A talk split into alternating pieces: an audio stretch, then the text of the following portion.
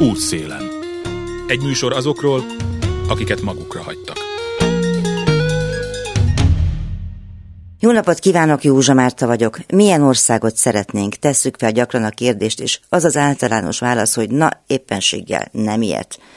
Én például szeretnék egy olyanban élni, ahol van politika is, ne gondolják, hogy ez baj volna. Hetente többször is szerkeztek közéleti műsorokat, és kénytelen vagyok rádöbbenni arra, hogy sok mindennel együtt a város és az ország ügyeiről való gondolkodás teljes egészében hiányzik. Elinflálódott, eltűnt, mint erdőben a vagynyom. Itt van például a volt államfő, aki azt murogta ki éppen legendás és nem ritkán obszén jelzőkkel ellátott bajsza alól, hogy ő speciál, fene nagy zöldre mázolt, megmondó emberé avanzsáltan, jottányit sem aggódik az országot éppen akkumulátorgyárrá silányító tendencia miatt csak be kell tartani a törvényeket, mondja, ami amúgy helyes, csak kár, hogy semmilyen tartalma nincs. Mondjuk amiatt, hogy az alapvető jogok biztosan most ismerte be, nem történt olyan vizsgálat, amely az akkumulátor hulladék sorsát fenntarthatósági szempontból elemezte volna. A Magyar Akkumulátor Szövetségnek pedig nincs információja arról, hogy mennyi lehet az akkugyártásnál keletkező veszélyes és nem veszélyes hulladék. Arról nem is beszélve, hogy jószerével még el sem kezdődtek mindennél nagyobb aksi nagyhatalmi törekvéseink, már is mindenfelől baleseteket jelentenek be. Nyilván a beruházási lázban megfeledkeztek azokról, akik betartatnák a törvényeket, vagy azokról, akik beszeretnék tartani őket. Kérdés, hogy akkor mit kell és lehet betartatni. Mert a politikához bizony törvényhozói bölcsesség is elengedhetetlen. A hatalomszomjas blöff szerintük a politika, ellentétben mindennapi gondjainkkal, amelyek kezelésére fizetjük őket elvileg. Például az előzetes kutatások nélkül való vízkészlet veszélyeztetéssel, a mérgező anyagoktól megbetegedő munkásokkal is, amúgy, hogy az egyik kedves interjú alanyomat idézzem, halálsorra küldött százezreknek az életével, akik havi százezer forint alatti összegből kényszerülnek hát mondjuk megélni. De azért honatjai magatartás ma is van. Idézek egy mondatot, amelynek 15 évvel ezelőtt egyetlen szavát sem értettük volna. Így szól. Hidvégi Balázs Fideszes európai parlamenti képviselő szerdán a gyermekvédelmi jogszabályok megsértése miatt tett bejelentést a budapesti főispánnál, mert a Liszt Ferenc nemzetközi repülőtér egyik üzletében értékelése szerint nyilvánvalóan öncélú homoszexuális tartalmat árusítanak a gyermekkönyvek között. Na jó, az Európát még megértjük, de azért a főispánnál meg az öncélú homoszexuális tartalomnál elakadt volna a megértő képességünk az új beszédkora előtt pedig van rá magyarázat. Nálunk a gyerekkönyvek mellett járulékos haszonként bizonyos agyakat fóliáztak be. A közjavára történő politikával együtt. Isten szeme mindent lát, el ne a fóliát, ahogy a hanem együttes énekli. Útszélen. Sokszor esik szó arról, hogy a fogyatékkal élő emberek szüleinek milyen nehéz sorsuk van, hogy mennyire magára hagyja őket az állam, és mennyi egzisztenciális rettegés kíséri őket. Nemrégiben Balog Robert kollégámmal beszélgettem erről. Ő a szabadpécs.hu újságírója, és nagyon megérintette egy család története. Ebből idézek egy részletet, hogy utána szólt egysünk egy teljesen másfajta szemléletről is. Szocializmus időszakában itt el voltak dugva a handicapes gyerekek. Az volt a normális, hogy ők nem látszanak. És mára megint el vannak dugva, vagy alig-alig vannak integrálva, pedig azért így föl-föl merül időnként a médiában, hogy hát ők ugyanolyan emberek, mint mi, csak mások a képességei. Nyilván egy csomó helyen tudják dolgoztatni őket, tudnak társaságot teremteni, szocializálni őket, de most itt a, benne az interjúban a nagy kérdés az végső soron az, hogy mi történik majd. Tehát 70 évesek a szülők, előbb-utóbb a gyerekkel valamit kezdeni kell, és hát keresik ezeket a helyeket. Ugye Pécset laknak, az is szempont, hogy ne legyen Pécstől 300 kilométerre, szóval hogy hogy vázolták fel azt a lehetőséget, hogy mi történik a gyerekkel, hogyha esetleg már nem tudják ellátni. Még az interjú előtt mondtak egy ilyen számot, hogy több mint 30 intézményt néztek meg Magyarországon. Jártak Izraelbe, akkor ott is megnézték, Németországban is megnézték, hogy hogy működnek ezek az intézmények, és alapvetően arra jutottak, hogy a legjobb helye az otthon van a gyereknek, ezért van 40 éves koráig otthon. Van egy napközi, ahova elviszik, amíg dolgoznak, a Fogda Kezem Alapítványnak. Mondjuk őnekik van egy házuk is, ahol, ahol laknak, mert az ilyen típusú emberek 24 órában segítségre szorulnak, nem lehet őket egyetül hagyni teljesen. Ez föl kell halmozni pénzt. Hát én hasamra ütve mondtam egy összeget, hogy mit, hogy 40 millió forint az szerintük elég lesz és akkor hát, hogy valami hasonló nagyságrendi összegben kell gondolkodni. Melyik magyar családnak van átlag családnak, nem tudom mi az átlag, de hogy 40 millió forintja félretéve tehát hát igen, mert az állam kivonult a gondoskodásból, és úgy gondolja, hogy old meg magad, vagy sem. Bele se tudok gondolni, hogy mi van azokkal, akik mondjuk egy ormánsági apró faluban küzdenek ugyanezzel a problémával. Vagy Ózdon, bár igen. Én azért egy ilyen családot választottam, mert nem most használjuk azt a szót, hogy nyomorpornót szerettem volna nyújtani. Nagyon reálisan és, és keményen beszélünk arról is, hogy mondjuk egy ilyen ember számára a szexualitás az egyáltalán létező dolog, hiszen biológiailag teljes mértékben egészséges. Azt a példát mondták, hogy hát, hogy Svájcban piros lámpás házak működnek, ahol havonta egyszer el lehet vinni egy ilyen gyereket, ott orvosilag ellenőrzött törvényileg renden lévő dolog ez. Ezt ha szóba hozták itt Magyarországon, akkor szörnyűködéssel találkoztak, vagy hát pofavágással, grimaszokkal. Egy igen brüt társadalom, igen. Az volt az egyik ilyen megoldási ötletük, hogyha lenne egy olyan miniszter, vezető politikus, akinek érdekérvényesítő képessége van, akkor bizonyára lenne már olyan intézmény, vagy lehet, hogy is, lehet, hogy van is olyan intézmény már Magyarországon, ami úgy működik, ahogy kell, hogy az ember nyugodtan hagyja ott a gyerekét, de hát, hogy ők ilyet még nem láttak mindazzal együtt, hogy tényleg csodálatos kezdeményezések vannak, és nagyon jó gyógypedagógusok, csak mindig ott marad valami csak. Ezt éreztem az egészben, és nem bántani akarva ezzel a jelenlegi rendszer. Mondott egy nagyon-nagyon-nagyon szívbe markoló példát a férfi, hogy hogy működik ez a szeretet ilyen téren, és el is sírta magát. Még óvodába járt a fiú, és előttük rendszeresen egy nagyon szegény, idős pár ment a gyerekért. Az a gyerek, akit azok elvittek, nem tudott kommunikálni, nem tudott mozogni, csak nézett maga elé, tehát nem volt semmi interakció köztük, és ez a nagyon sovány öregember felkapta a hátára, és úgy, úgy vitte ki a hátán a trabantjukig, és úgy mentek el. Itt a szülők részéről ez van, ez működik, és az állam részéről meg hát valami egészen más. A megúszás, én azt gondolom, hogy, hogy különböző szinten, de folyamatosan ez történik, hogy van Magyarországon mondjuk egy 5%-nyi ember, aki különböző szintű sérüléssel érintett azokról, hát úgy le van mondva, nem is a tajgetoszra vannak dobva, de azért azért nem egyszerű annak a családnak az élete, ahol egy ilyen gyerek születik, és az is szóba került, hogy itt általában vállás történik egy idő után, és a gyerek marad az anyára. Útszélen. Az elmagányosodás és az örömforrások hiánya ellen küzdeni kell, és ehhez minden segítség jól jön. Ez most az Európai Unióból érkezik, ahol a nálunk levő gyakorlattal szemben egyre nagyobb hangsúlyt kap a fogyatékkal élők önkéntességének, tapasztalatszerzésének segítése. Belgiumból és Spanyolországból érkeztek a napokban értelmi fogyatékos emberek és önkéntes segítőik Pécsre, hogy megmutassák, nekik is van mondani valójuk és szükségük élményekre. Magda Fruzsinát, a Fogda Kezem Alapítvány programkoordinátorát hallják. Nagyon izgalmas napokat élnek most Pécset át. Mi történik tulajdonképpen, milyen önkéntesekkel találkoznak, kikkel dolgoznak? Hát egy Magyarországon egyedülálló programban veszünk részt, ugyanis az Európai Szolidaritási Testület hazai képviselője a Tempus közalapítvány által kiírt pályázaton idén először olyan csoportos önkéntes programot indítottunk, amelyben 7 darab belga, valamint hát négy darab belga sérültel, belga fővel készítjük el a foglalkozásainkat, ami azt jelenti, hogy öt darab spanyol fogyatékossággal élő, Down-szindrómával élő fiatal jött, érkezett hozzánk két hétre, illetve két darab belga mentális képességzavarral élő sérült érkezett meg hozzánk.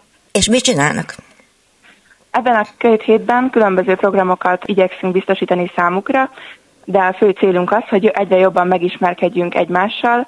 Ez azt jelenti, hogy ők is ismerjék meg a mi intézményünket, ennek keretében intézménylátogatást tartottunk, nyitott napokat, amelyek keretében belelátogathattak a workshopjainkba, valamint elmegyünk több intézménybe, ami hozzánk hasonló, illetve ők is bemutatták saját intézményeiket, ami különösen színes volt, hiszen a fiatalok igazán igyekeztek angolul, illetve félig meddig magyarul elmondani azt, hogy ők mit csinálnak Spanyolországba, illetve Belgiumba, folyamatosan igyekszünk a jó tapasztalatainkat cserélni. Mi az, hogy félig meddig magyarul tudnak magyarul ezek a Belgiumból és Spanyolországból érkező fiatalok? Nem, hanem a nap végére már annyi szót összeszedtek, amiket így el tudtak mondani, illetve már mielőtt érkeztek, a segítőikkel felkészültek, így a jó reggelt, jó napot, köszönöm szavakat már tudták mondani, így amikor tapsoltunk, akkor mindig el tudták ők is mondani, ezáltal nagy ováció, még nagyobb ovációt váltva ki a saját fiataljainkból. Meséljen egy picit, hogy hogy néznek ki ezek a workshopok, hogy képzeljük el? Ezeken a workshopokon Mi történik? Öt darab, öt darab műhelyben vehetnek részt, kerámia termékeket tudnak készíteni, illetve újrahasznosított papírból magpapír szívecskét, valamint gyertyát is tudnak önteni saját maguknak együtt a mi fiataljainkkal. Tehát kipróbálják azokat a módszereket, amikkel mi dolgozunk, illetve azokat a termékeket ők is előállítják saját maguknak, kvázi szuvenírként, amiket mi a webshopunkon is árusítunk. Mit jelent az, hogy a mi fiataljaink, szóval, hogy mutassa egy kicsit Aha. be az alapítványt? A Fogdakezem Alapítvány 1991 óta működik, jelenleg Pécset Patacson megtalálható, és összesen 45 fő értelmi sérült számára adunk mindennapi lehetőséget a hétköznapokban. Beérkezzenek hozzánk, illetve folyamatos fejlesztő foglalkoztatások keretében önmaguknak is bizonyítsanak, és folyamatosan lehetőséget kapnak arra, hogy minél inkább önállóbbak legyenek illetve az alapítványnak fő célja is az, hogy minél nagyobb önállóságra nevelje a fiatalokat, akik hozzánk járnak. Csak fiatalok járnak, szóval, hogy ezt úgy képzeljük el, mint egy ilyen felnőtt napközit, milyen a korosztályos megoszlás, és mekkora az a terület, ahonnan oda kerülnek az emberek. Pécs és Pécs környékén, tehát így Baranya megyéből érkeznek leginkább a fiatalok hozzánk, összesen 45 fő, hogy említettem, mindegyik őjük már a 18. évét, életévét betöltötte, és nagyjából ilyen 45-50 éves kor között korig működik jelenleg az alapítvány. És aki eléri ezt, a, eléri ezt az életkort, azzal mi történik? Hát általában sajnos vannak olyan fiatalok, akik az évek során egyre inkább dementálódnak, és akkor ők átkerülnek egy másik intézménybe. Erre jelenleg mi is igyekszünk megoldást találni, illetve jó kommunikációt arra, hogy hogyan tudjuk őket ennél minél jobban segíteni, hogyan tudjuk felkészíteni őket arra, hogyha esetleg a szülővel történik valami, vagy pedig alapvetően a fiatalnak nagyobb gondozásra van szüksége, tehát mondjuk egy ápoló gondozó otthonra, akkor az hogyan tud meglétesülni úgy, hogy folyamatosan segítsük az ő útját. Nem csak saját, a saját területünkön, a saját alapítványokon belül próbálunk segíteni nekik, hanem hogyha azt látjuk, hogy szükségük van arra, hogy a továbbiakban segítsük őket, és ez az alapítvány keretein belül már nem megvalósítható, akkor megtalálni számukra a megfelelő utat. Ők is Down-szindrómások, illetve más középsúlyos mentális fogyatékkal élők? Igen. Azt mondja, hogy jöttek Belgiumból és Spanyolországból. Az önök fiataljai egyébként szoktok-e utazni, szóval hogy kölcsönös -e ez a program? A fiataljaink nem szoktak utazni. Ez a program jelenleg úgy zajlik, hogy mi invitáltuk meg őket két hétre, de reméljük, hogy a kölcsönös tapasztalatcsere és a jó érzés miatt ez majd a jövőben tud folytatódni, úgyhogy mi látogatjuk meg őket. Mivel a fiataljaink nem nagyon utaznak, ezért számukra igazából ez is egy utazás, hogy ide látogatnak az önkéntesek, bemutatják a hazájukat, illetve azt, hogy ők honnan érkeztek, milyen hagyományokkal rendelkeznek, és erről is tudnak valamilyen szinten beszélgetni a segítőkkel. Amik, amikor felkértem önt erre az interjúra, mondta, hogy nagyon-nagyon elfoglalt ezen a héten. Mesélj el, hogy tulajdonképpen hogy néz ki egy napja. Szóval, hogy azt szeretném, hogy a hallgató tudja, hogy ez mekkora munka, és hogy nyilvánvaló rengeteg kedvesség is van benne. Egy nap általában úgy zajlik, hogy a reggelit elfogyasztják a lefoglalt szálláshelyükön, és akkor előtte találkozunk, közösen buszozunk át az alapítványunk székhelyére, a terápia és munkaotthonban, és általában a programok itt zajlanak, a workshopok például, de van, amikor külsős programra megyünk, mint például múzeumba, vagy pedig egyéb intézményrátogatásra, akkor így oda megyünk közösen, és akkor elkezdődik a tevékenység, ami azért szokott általában vicces, illetve meghökkentő lenni, mert hogy a kommunikáció miatt ez egy nagyon hosszas folyamat, ugyanis én, amikor én a magyart fordítom angolra, utána pedig az ő kísérői, tehát akik érkeztek, nekik a kísérőjük fordítják hollandra, illetve spanyolra.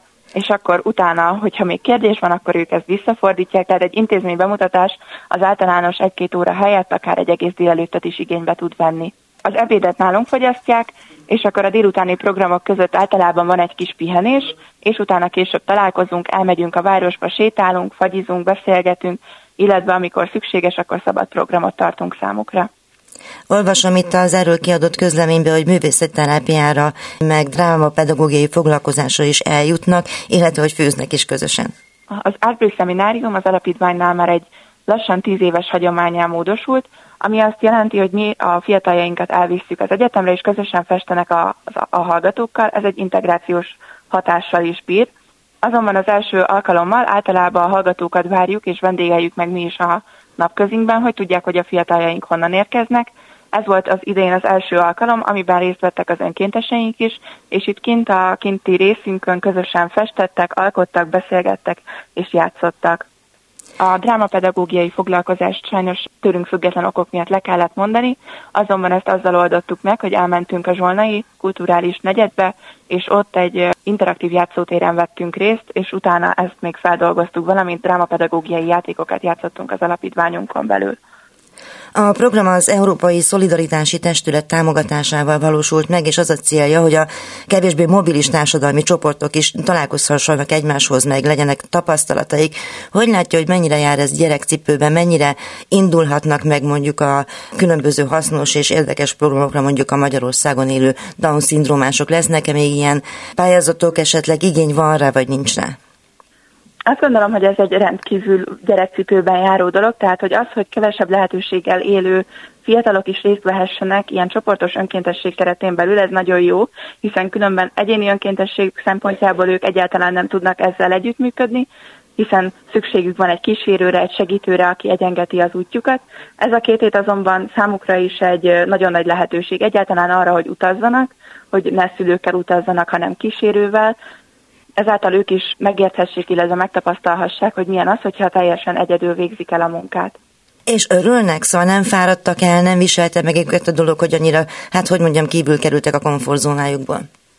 Én arra számítottam, hogy ők meg fognak lepődni, elfáradnak, de tele vannak izgalommal, folyamatosan nyitottak az új élményekre, úgyhogy ők nagyon kíváncsiak, és minden nap várják a programokat. És mennyire működik az interakció az önök, hát nem is tudom, hogy mondjam, tehát az önöknél levő fiatalokkal, illetve ők közöttük mennyire, mennyire talán születhetnek barátságok? Igen, igen, barátságok születtek, nagyon könnyen kommunikálnak. Igazából számú, a saját értelmi sérült klienseink számára ez egy elég egyszerű történet, hiszen hozzánk folyamatosan érkeznek szociális munka, angol szakos hallgatók, illetve folyamatosan fogadunk egyéni önkéntesség keretében külföldi fiatalokat, külföldi 20 éveseket is, és ennek keretében ők már nagyjából tudnak valahány szót angolul, illetve nagyon könnyen tudnak kapcsolódni egymáshoz, illetve a tevékenységek még inkább összekapcsolják őket, amiket közösen végeznek, mint például a workshopok. A Fogda Kezem alapítványnak mi a története? Szóval kik miért hozták létre, mennyire egyedülálló Pécset?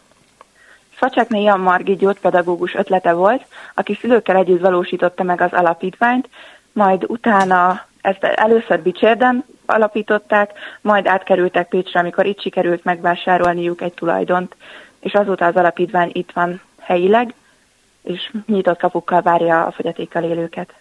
Mondta, hogy jönnek az egyetemisták is, az jelenti, hogy valamilyen szinten módszertani központként is működik? Igen, fogadunk gyakornokokat, illetve részt veszünk mindenféle mobilitási, illetve olyan programokban, amik segítik az együttműködést a társadalom további tagjai, illetve az értelmi sérültek között. Ön személy szerint mit csinál és mi hajtotta ide? Én jelenleg a programok, illetve projektek koordinációjával, értékesítéssel, illetve önkéntességgel foglalkozom, ezeket így egyben igyekszem koordinálni. Az én szenvedélyem, illetve hogy miért hajtott ide, arra az a válaszom, hogy 2016-ban készítettünk egy darabot közösen a fiatalokkal, illetve roma származású emberekkel. Ez egy érzékenyítő darab volt, ebben én is részt vettem, és akkor kettem meg az alapítványa, utána pedig a közösségi 50 órás munkámat itt végeztem el, és akkor döntöttem el, hogy én egyszer szeretnék itt dolgozni, majd évekkel később jött a lehetőség, amelyet nagy örömmel elfogadtam. És azelőtt hol dolgozott? Azelőtt nagyjából ilyen idénymunkákat végeztem, vagy hát akkor még ilyen 18 éves korom volt, szóval, hogy így részt vettem pályázatokban, ilyen lótifuti projektekben, de hogy így nem volt egy állam, ez az első munkahelyem, ami így hosszú távú és stabil és biztos. Hogy látja, hogy a Fogda Kezem alapítvány kinek tudja fogni a kezét? Szóval, hogy egy kicsit arra szeretnék rálátni, hogy milyen a pécsi civil, önkéntes, stb. élet.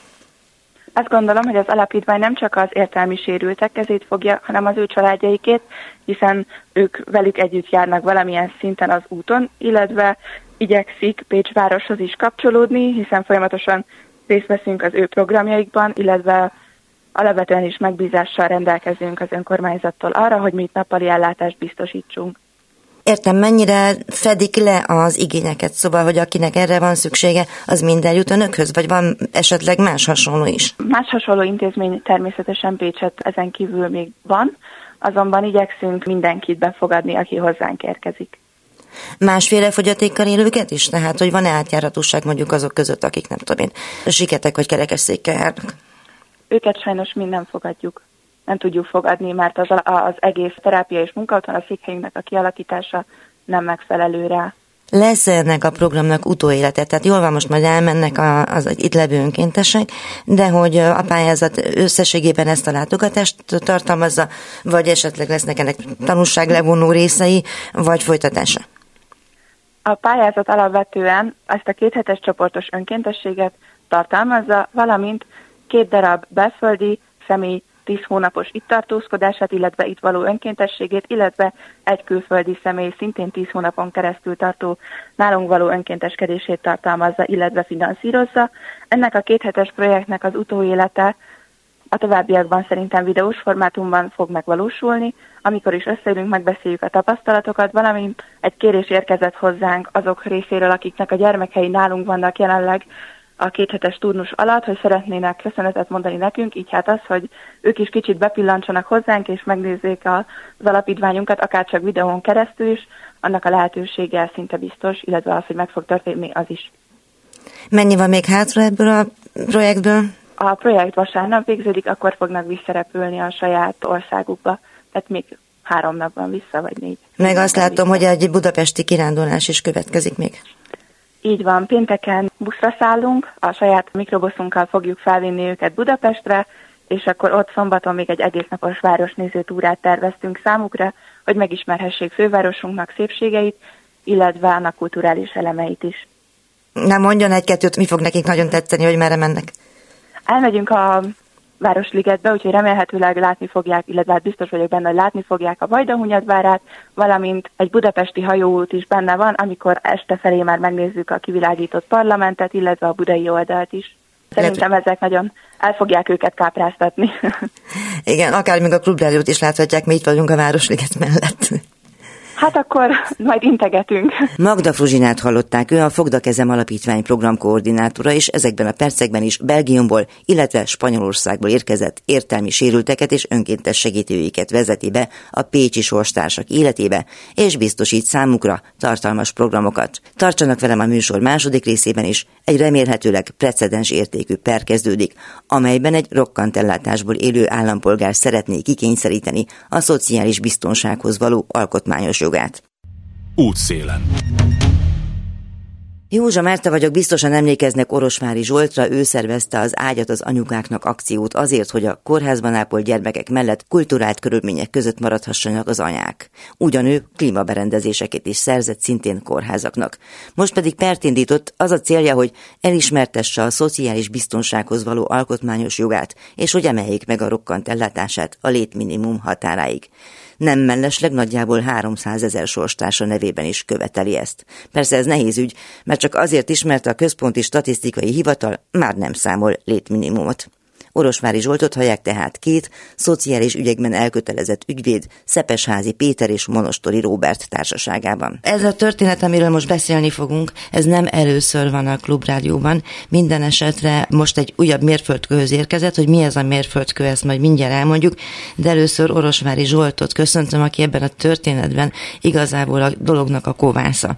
Szóval, hogy tartunk ezzel a rokkant ellátási ügyjel? Jobb lenne előről elmondani a történetet, mármint hogy mi az alap probléma, mert hiszen nem biztos, hogy mindenki emlékszik rá, vagy mindenki érintett. Gyerekkoromban történt velem egy furcsa dolog egy orvosi műhő, ami hát csomó műtétet kellett rajtam végrehajtani, és ennek a következményeként a 30-as éveimre, 30-40-es éveimre kialakult egy nagyon súlyos autoimmunrendszeri betegség, ami azóta már elég sok szervemet megtámadott, és hát 2010-ben aztán rokkantá váltam.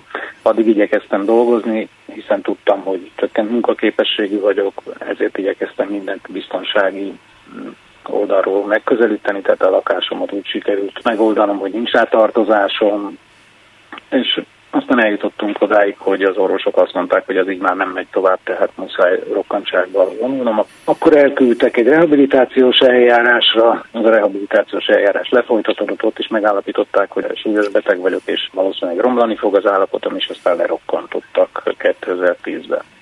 Ekkor a rokkantságom, mondjuk pénzügyi kifejezéssel, a minimálbérnek a 65%-a volt. Ez mostanra úgy változott meg, hogy a mostani minimálbérnek 35%-át kapom 85 ezer forintot, amiből épp a mai napon eh, hát egy kicsit felháborodtam, mert ugye ezek után én nem kapok semmiféle egyéb extra támogatást, és a két kisgyereket, akit nevelek, illetve én önmagamnak is befizettem egy szociális étkeztetésre, ennek a három menzai ebédnek az ára olyan 60 ezer forintra emelkedett, durván duplájára 10 hónap alatt. Nagyon nehézen élünk, két gyereket kell eltartanom, a feleségem ugyan igyekszik segíteni bennünket, a volt feleségem, de egyszerűen most, most már elértük azt a határt, hogy nem, nem tudunk megélni. Ez gyakorlatilag a semmihez közelít, egyébként ezt mondjuk el, hogy tulajdonképpen azért nincs most itt, mert az a sárbogárdi közlekedési vonal, az kb. 8000 forintjába kerülne, hogy személyesen be tudjon jönni a rádióba. Igen, ezért kértem önt, hogyha lehetséges, akkor most telefonon nyilatkozhassak, vagy lehessek részt ebbe az egészben, mert valóban nem telik már 8000 forintra, hogy feljussak Budapestre. Itt van velünk a stúdióban viszont Szepesházi Péter, aki a jogi képviselője ennek a történetnek, hogy akadtak egymásra, és a vonalban van egyébként Monostori Robert, aki egyébként Szegeden ügyvéd, és ő is benne van a történetben. Szóval, hogy mi ennek a történetnek a tanulsága, hogyan bukkantak rá, és miért gondolták azt fontosnak, hogy Orosvári Zsolt segítségével, vagy együttműködésével gyakorlatilag képviseljék azokat az embereket, akik ebbe a méltatlan helyzetbe kavarodtak az ismerettségünk nem ehhez az ügyhöz köthető, és ezt mondhatom a Robi nevébe is, aki abszolút hivatalosan szintén jogi képviselő ebben az ügyben.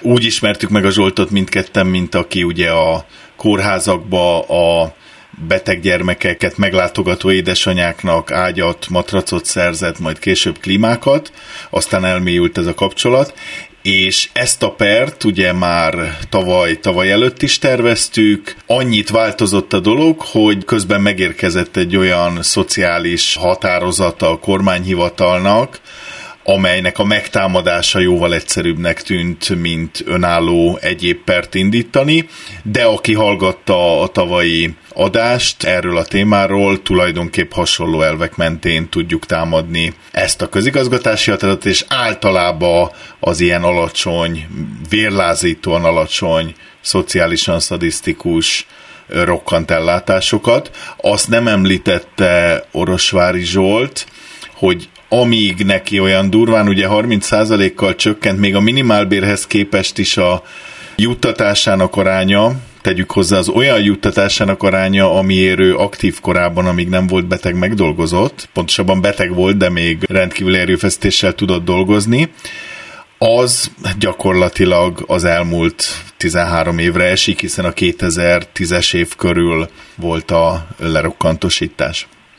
Robert, ön hogy került kapcsolatba Zsoltal? Gyakorlatilag mi az, amit miatt ugyanezt kérdezem, úgy gondolja, hogy ebben a dologban részt kell vennie. Gondolom ez egy szakmailag is egy érdekes kihívás lehet. Igen, szakmailag is egy érdekes kihívás. Én a Zsoltal úgy kerültem kapcsolatba, hogy Szegeden van egy hasonló közösségi ember, egy hölgy, akinek a gyermeke sajnos már nincs közöttünk, mert rákban elhunyt, és én neki és általa jött a Zsolt úgymond hozzám, így az interneten keresztül, tehát mi nagyon sokáig nem is találkoztunk személyesen, és aztán persze nyilván jött az ágyat az anyukáknak program, amit már a Zsolt túl volt, tehát én abban nem vettem részt, innentől kezdődött a mi kapcsolatunk Zsolta. Ön Szegeden praktizál. Nyilván van valamilyen rálátása magára Szegedre, a környékre és egyáltalán. Hogy gondolja, mekkora lehet, hány embert érinthet, ha nem is számszerűen, de mekkora ez a probléma, mennyire lehet ezzel megbirkózni, és mennyire van az embereknek esélyük arra, hogy mondjuk igazságot vagy méltányosságot találjanak maguknak? Országos szinten 300 ezer fölött van biztosan azoknak az embereknek a száma, akik Zsolthoz hasonló helyzetben vannak, és tekintve a gazdasági folyamatokat, én úgy gondolom, hogy ez a szám folyamatosan növekszik. Tényleg az emberek kilátástalan, reménytelen helyzetbe kerültek. Nyilván Szeged egy nagyváros, ott kevésbé látványos, több a munkalehetőség, de országosan mindenképpen rengeteg embert érintő probléma ez, és az állam mintha szándékosan igyekezne szűkíteni azt a lehetőséget, amit a jogi környezet eddig lehetővé tett.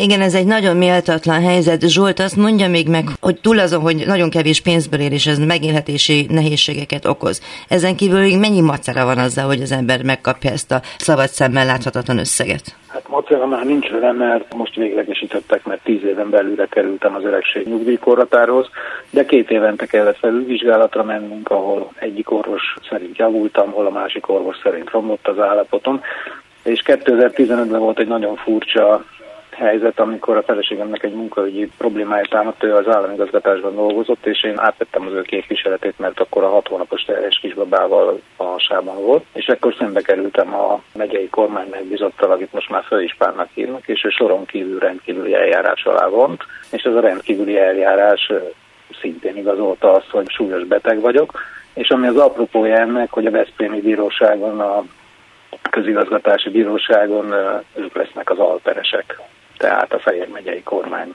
hivatal. Hát nem túl jó a viszony kettőnk között, de én azt gondolom, hogy itt a bíróságnak most el kell döntenie, hogy a végrehajtó hatalomnak a részévé válik, vagy pedig önálló független hatalmi ágként igyekszik fékek és ellensúlyok szerepét betöltve helyre tenni ezt a dolgot. Az nem lehet, hogy a hajléktalan szállóra kerüljünk, mert ebből az összegből én jelenleg már ha albérletben élnék, a hajléktalan szállóra kellene mennem. Tehát most nekem szerencsém van abban, hogy előrelátóan az ingatlanomat tehermentesítettem, illetve ebbe tudunk élni, de 80 ezer forint az, az már tényleg csak a hajléktalan szállóra elég. Péter, mi a per története? Tehát, hogy hogyan zajlott, mik voltak a kérdések, mi volt ennek a dolognak a menete?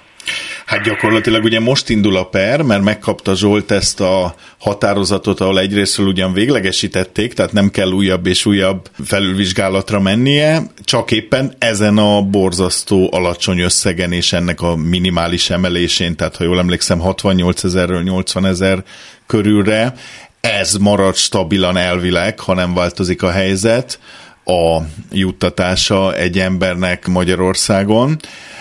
A per azt jelenti, hogy megtámadtuk ezt a határozatot. Természetesen nem azt a részét, hogy kelljen felülvizsgálatra menni, ez most egy fekete humor ebben az eleve fekete témában, hanem azt a részét, hogy miért ilyen alacsony ez az összeg, de természetesen nem azt állítjuk, hogy a jogszabály szerinti tételes jog szerinti kiszámításánál hibázott volna a kormányhivatal, hanem hogy súlyos alkotmányos elveket, jogszabályban lefektetett alkotmányos és emberi jogi elveket, emberi méltósághoz való jog, szociális biztonsághoz való jog, ezek nemzetközi egyezményei, sérti ez az összeg, és azok a jogszabályok, amelyek alapján ilyen összeget lehet megállapítani.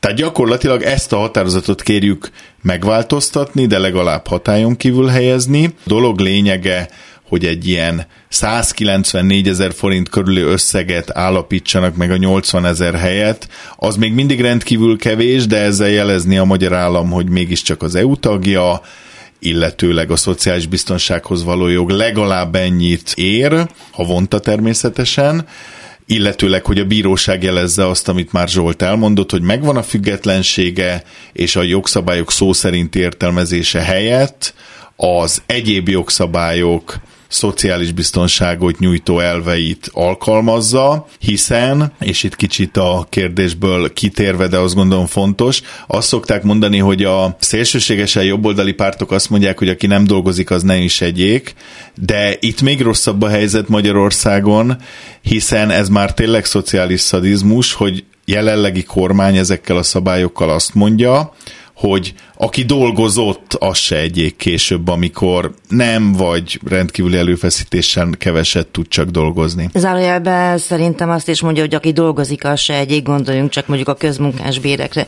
Teszem azt. Tehát én azt szeretném, hogyha a bíróság a törvénynek a szellemiségét venni alapul. Azt a szellemiséget, ami kimondja azt, hogy az emberi méltósághoz jogunk van. Hogy miért most, Péter szeretném kiigazítani, hogy miért most támadtuk meg ezt a keresetet. Azért, mert egyszerűen gazdaságilag ellehetetlenítette a kormány azt, hogy én a bírósághoz forduljak. Tehát amennyiben egy sima perc szerettem volna, és nem a közigazgatási határozaton belüli megtámadást választottuk volna, akkor az illetéke, a bírósági illetéke olyan magas, amit én 85 ezer forintból nem tudok kifizetni. És vélhetően ezért van az, hogy a többi rokkant nyugdíjas, illetve alacsony jövedelemmel rendelkező képtelen a jogérvényesítésre, hiszen kizártak bennünket, nem tudjuk kifizetni. 51 ezer forint feletti jövedelmeknél, egyfőre jutó jövedelemnél a bíróság megtagadja a költségmentességet. Ez egyébként akkor kifizeti ezt a pert? Mivel közigazgatási, ha jól mondom, mert a két jogász ki ügyvéd kijavít, közigazgatási ügyet támadtunk meg, és ez, ebben volt szerencsénk, hogy ebben az esetben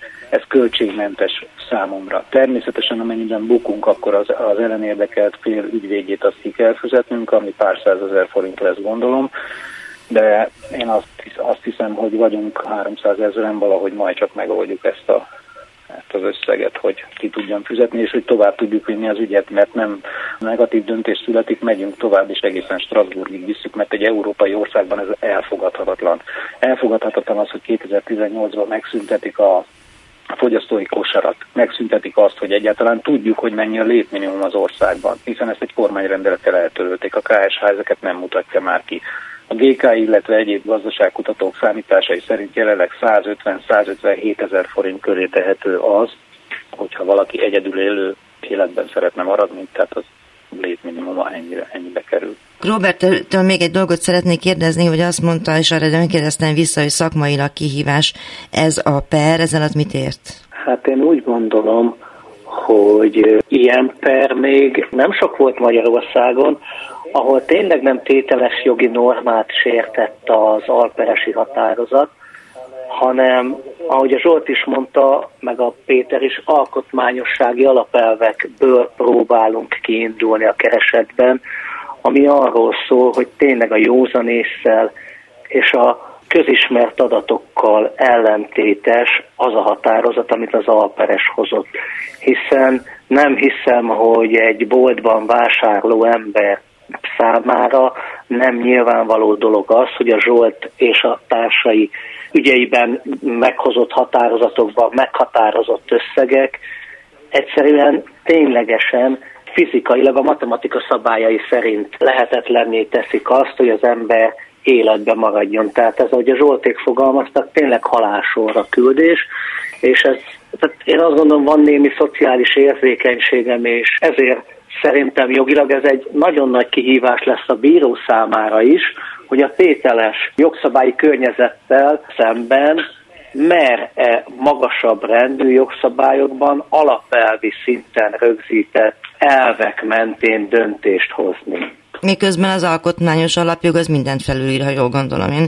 Így józan Ez így van, elvileg az alaptörvény az mindenek felett álló jogszabály lenne, Kérdés az, hogy direktben merje egy közigazgatási bíró alkalmazni ezt.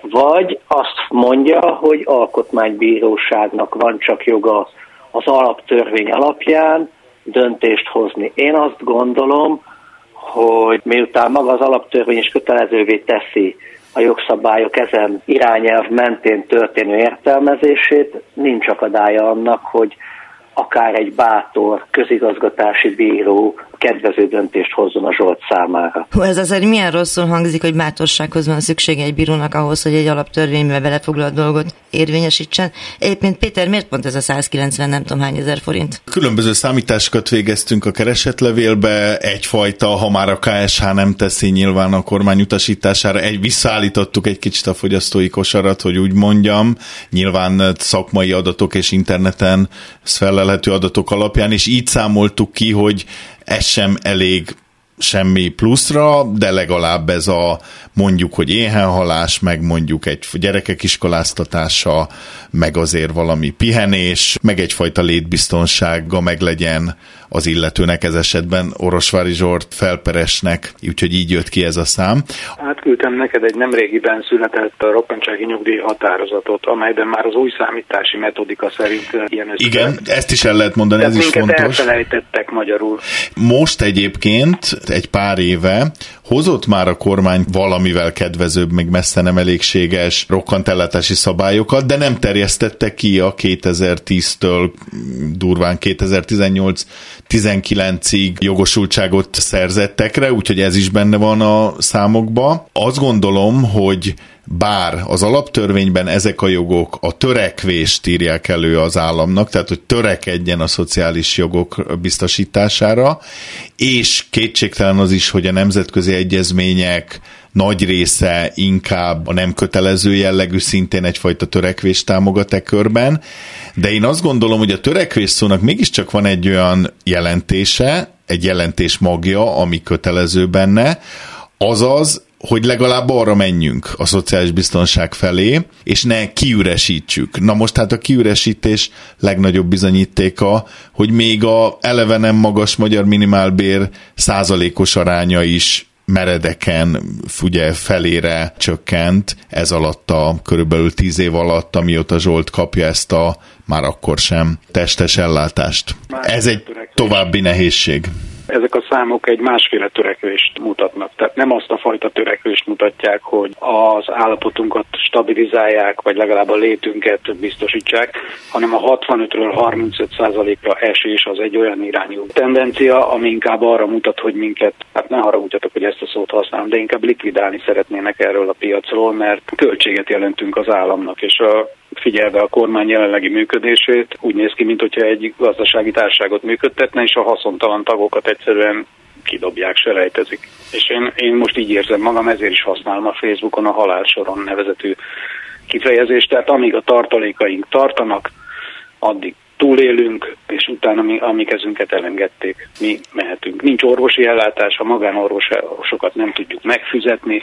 nagyon sok mindent fel tudnék sorolni. Nem tudok családi adó visszatérítést kérni, hiszen nincs adóköteles jövedelmem. Az elítélt bűnözőkre többet költ az állam, mint ránk. Pétert kérdezem, hogy meg Robertet is, tehát a jogászokat, hogy van-e valami olyan precedensnek tekinthető dolog, amihez nyúlni tudnak, vagy ami miatt visnek? Hát inkább a társadalmi nyomásban és a egyes újszerű egyszerű jogi érveinkbe, meg azokba a gyakorlati érvekbe, ami Zsolt által összeállított tényállásban benne van a perben. Az Alkotmánybíróságnak volt négy-öt éve egy olyan határozata, mely szerint egészen konkrét összeg az alkotmányos jogokból nem következik, de erre mondjuk mi, és ennyibe próbálunk újat hozni ezen negatív precedens alkotmánybírósági határozathoz képest, hogy lehet, hogy konkrét minimumérték vagy érték nem következik az alaptörvényből, sem a nemzetközi szociális jogokról szóló egyezményekből, de a törekvés az meghatároz egy irányt, az irány az egy konkrét jelentése egy szónak, egy jogszabályban lévő szónak,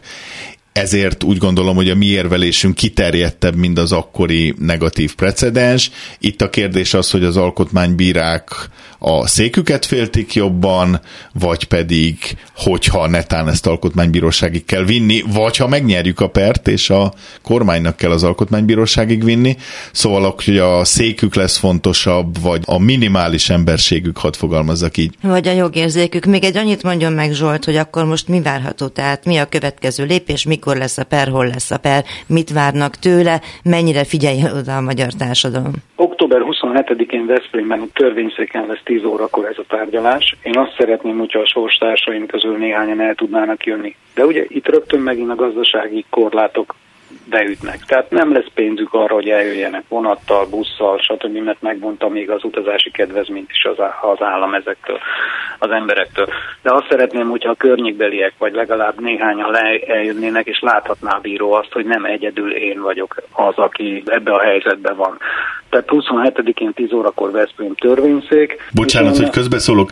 Völgyhíd tér 2, csak azért, mert nem a Veszprém centrumában lévő törvényszék, hanem a közigazgatási ügyek törvényszéke, hogy így mondjam. Tehát Völgyhíd tér 2, ki fogjuk tenni, csak aki most jegyzi meg, nehogy egész máshova menjen Veszprémen belül. Én viszont azt várom a bíróságtól, hogy mondjon igent vagy nemet. Nem húzhatjuk tovább, 13 éve megy mondja ki azt, hogy nem, Magyarországon ezek az emberek halára ítéltek, nem biztosítjuk nekik azt a pénzt, ami az életben maradáshoz szükséges, és kész. Vagy mondja azt, hogy igen, biztosítani fogjuk azt, hogy legalább az életben maradásukhoz és a az eddigi végzett tevékenységükhöz mérten normális életvitelt folytathassanak, és akár gyerekeket, a gyerekeiket nevelhessék. Amennyiben ez nem következik be, akkor én azt gondolom, hogy még arra is jogosult leszek, menedékkérelmet nyújtsak be bármelyik európai országnál, hiszen éjhalálra ítélnek bennünket. Bólogat erre Péter, úgyhogy ezt egy igennek veszem, én pedig azt szeretném mondani, hogy most tegyük ki a pontot ennek a műsornak a végére, és folytassuk akkor, amikor október 27-e után szeretettel várok mindenkit ugyanígy. A műsor első felében arról számoltunk be, hogy Belgiumból és Spanyolországból érkeztek értelmi fogyatékos emberek és önkéntes segítőik Pécsre, hogy megmutassák, nekik is van mondani valójuk és szükségük élményekre. Holott itt egyre inkább arra törekszik a hatalom, hogy láthatatlanná tegye őket.